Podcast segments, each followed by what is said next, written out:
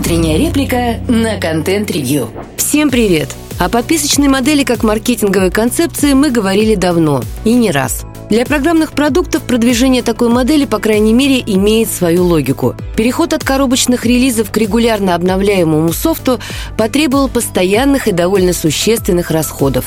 Ведь когда-то даже обновления iOS были платными.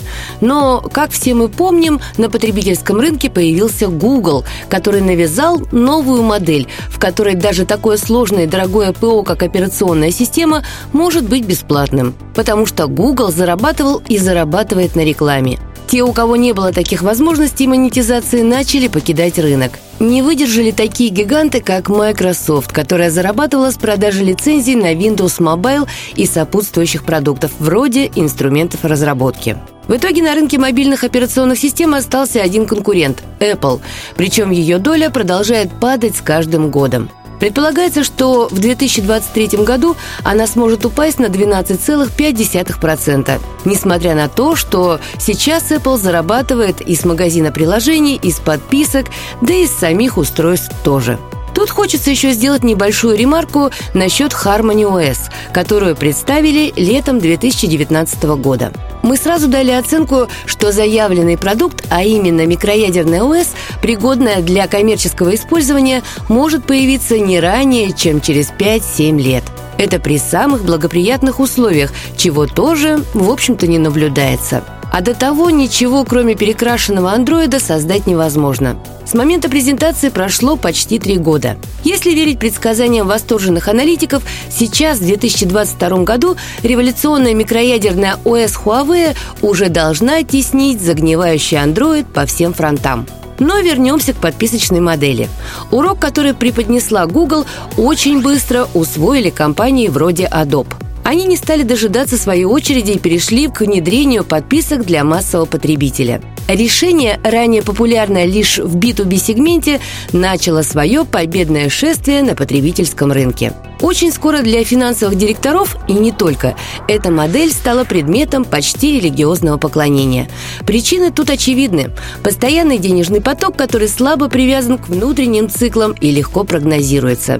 Это стало причиной попыток предоставлять по подписке все, что только можно. Дошло это по ветре и до автомобилей – то один, то другой производитель с разным успехом предлагали подписки и программно активируемые опции. От активации андроида авто в BMW до так называемого автопилота в Tesla. Публика довольно прохладно встречала такие инновации, но не более того – Однако стоило BMW сделать еще один шаг и предложить подписку на подогрев сидений за 18 долларов в месяц, как публика, а за ней и пресса просто взорвались. Можно сказать, что от этой новости у комментаторов активировался подогрев сидений безо всяких подписок. Но возмущение вызвано в большей степени внезапным осознанием того, что автомобиль больше не является собственностью владельца.